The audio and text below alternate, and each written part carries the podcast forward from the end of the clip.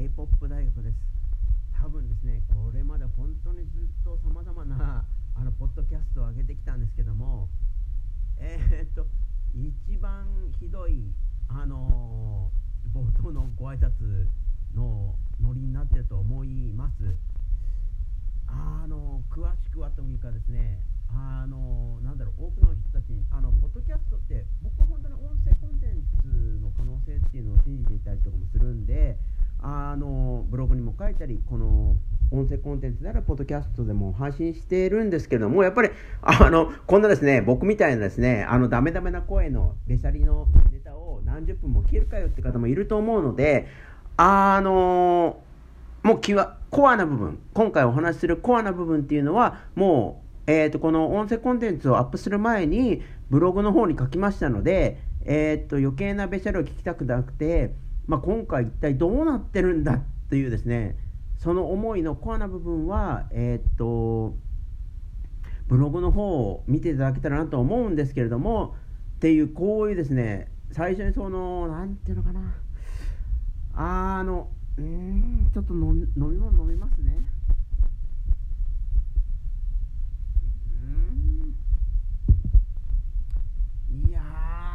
ブラックピンクに関してですね、こういうエントリーをしなければいけない時が来るとは思わなかったし、あの、もうこれ、ブラックピンクのエントリー、本当にあの、僕は、えー、まあ、あの、音楽サイトのさんの方にですね、もうめちゃめちゃお願いしたりなんかして、あの、こんなとてつもない K-POP のみならず、ポップミュージックにおける奇跡が生まれようとしてるよと。だから、えー、ブラックピンクというグループについて書かせてくれっていうのをめちゃめちゃお願いして、まあ多分、あの、日本で最初に音楽サイトにブラックピンクのことを書いて、で、まあ、あの、それを読んでいただいた、あの、まあ、日本の担当の方がいて、で、まあ、あの、武道館での、えー、っと、ブラックピンクのショーケースですよね。いや、もう本当にすごかったと思いますね、あれは。あの、韓国でやる前にショーケースやったんですから、まあ、その流れもすごかった。まあ、いろいろな、その、あとの、本当にあの、ブラックピンクっていうのはですね、あの、英語で言うと、イルフェイティッドっていう言い方があるんですけども、あの、彼女たちの向かう方向とか、彼女たちのあり方っていうことを、その、運命というものがサポートしたかっていうと、非常にそれはまあ難しかったりするわけですよね。あ、ちょっとブログの方ではですね、そういうの部分をちょっと書いてないというか、あまりにもその、シャットダウンを聞いた時の衝撃がひどかったので、そこのところ書いてないんで、しんな、書くともめちゃめちゃ長くなっちゃうんで、あの、ぜひ、あの、あの、深掘りして聞いていただいてる方向けに、その、こっちの音声コンテンツ、あの、ポッドキャストの方に書きますけども、やっぱり、あの、そうですね、他のポッドキャストのところでも話してるんですけども、その、ブラックピンクのこれまでの歩みっていうのが、あの、本当に順風満帆というか、あの、まあもちろん YG でデビューしてるわけですから、その時点で、まああの、他のですね、様々なグループからしてみればアドバンテージがあったりとかするんですけど、でもまあ、であるがゆえにですよね。YG であるがゆえにってことを加味して言うと、やっぱり、あの、ブラックピンクの歩みっていうのは ill-fated なものだったと思うんですよね。その運命によって翻弄されたっていう意味なんですけど、 ill-fated っていうのは。あの、 fate によって、その、翻弄されたっていう感じなんですけど、やっぱりですね、彼女たちが、これから行くぞっていうところで YG の様々な事件が起こり、あの、ヤンサ会長が、あの、会長を降りっていう、まあ、それでその活動を、あの、停止せざるを得なかったっていうことが一つ。いやー、なんていうか、うーん、この話をして、今回のシャットダウンの話をするってことになるとですね、ちょっと、僕自身もですね、ちょっとエモーションがちょっと溢れすぎちゃってて、ごめんなさい、ちょっと、また飲み物飲みますけれども、うーん、あの、で、まあもちろん、それはまあ、あれですよね、運営周りの、えっ、ー、と、事務所周りのことであったりっていうこともあるんですけども、やっぱり、それに追い打ちをかけるようにですね、やっぱりコロナっていうものが起こってしまったわけですよね。まあこの YG のお家騒動、プラスそのコロナっていうものが、明らかにブラックピンクの運命っていうものをいたずらにいじってしまったというか、それに、それに抗わなければならなかったっていう、その K-POP 大学が書いた記事で言うならば、彼女たちはそのまあ、あの女性戦士であった。それは愛ということであったりとか、世界に対してのその女の子の立ち位置というか、世界とか愛情とかそういうものに対して、ブラックピンクっていうのはもう本当に力強いメッセージを届けるはずであったんだけども、まあ、様々な要因で、それがその、なんだろうな、その彼女たちの表現のコアにはそれがずっとあるわけですね。それはもうずっと K-POP 大学行ってきたんですけども、でも様々な、その、ニルフェイティっていうの自体によって、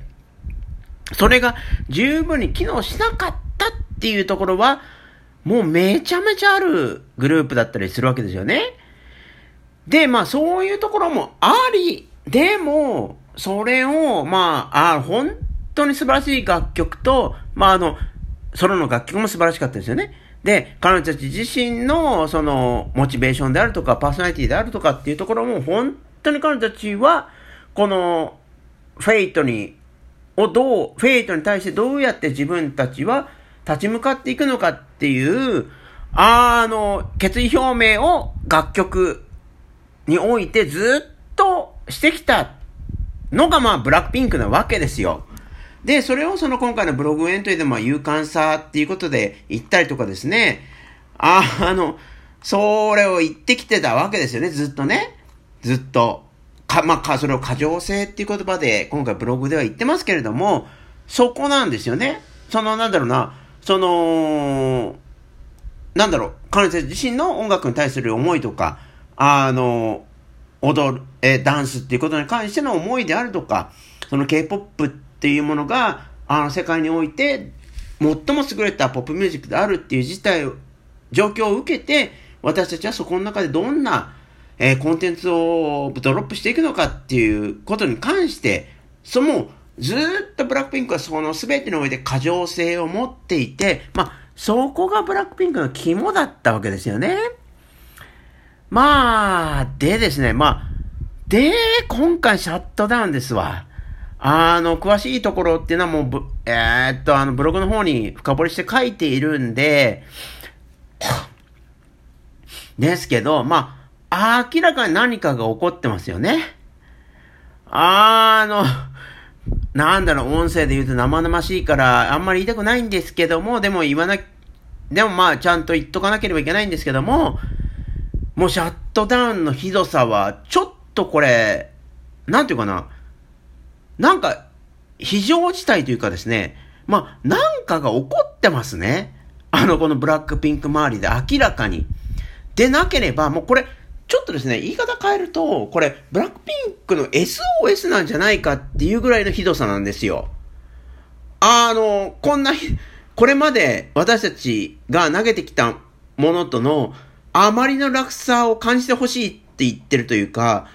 まあ、なんていうか、その、実際の、そういう、そういうのをですね、その楽曲の中で、でも、あの、結構ロックミュージックではこういうことあるんですよね。その、様々な状況に対しての、あのー、この困難さというか、まあ、ビートルズとかもそうなんですけども、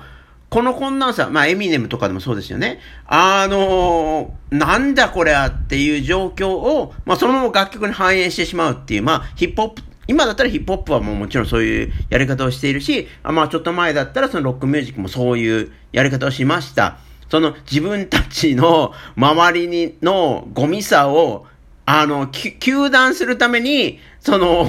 なんですかね、ゴミみたいなものを投げて、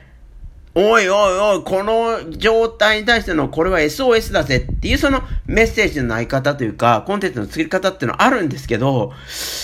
いや、これはちょっとですね、ブラックピンクの場合はちょっと唐突すぎてっていうか、まあそういうロックミュージックにおいての SOS の投げ方の体制がついている、あの僕みたいな人間においては、これって SOS なんじゃねっていうことも思うんですけど、でもまあ、そのくらいひどいんですよ、これ。もうポップミュージックとしては、これリリースするべきじゃないよなっていうぐらいのクオリティを今回ブラックピンクが投げてるんですよね。あー、まあ、この後ですね、まあ、あれ、えー、っと、アルバム、ちょっとね、もうあまりにもひどすぎてた、もうアルバムのね、なんていうか、告知のティーザーとかもちょっとあの、デザインしてる人間からすると、ひどすぎちゃって、なんなの？これっていう感じで、なんで、ちょっとね、これ、異常事態が起こってると思うんですよね。で、まあ、K-POP なので、っていうかまあ、あの、全メンバーのインスタも持ってるし、ああ、なんですね。ジェニー様とか、ローゼ様とかは、この事態に関して何かを発信してくれるのかなと思うんですけど、あの、明らかにこれなんかおかしいですよね。おかしいです。あの、このクオリティの低さっていうのは、明らかにおかしいし、その、あの、ロックミュージック的なことで言うところ SOS なんですけど、うーん、なんだろう。わい、うーん、このタイミングで SOS っていう形で出すのかなとか、もう思いますけど、いやもう明らかにおかしいです。なので、えー、K-POP 大学としては、えー、今後の、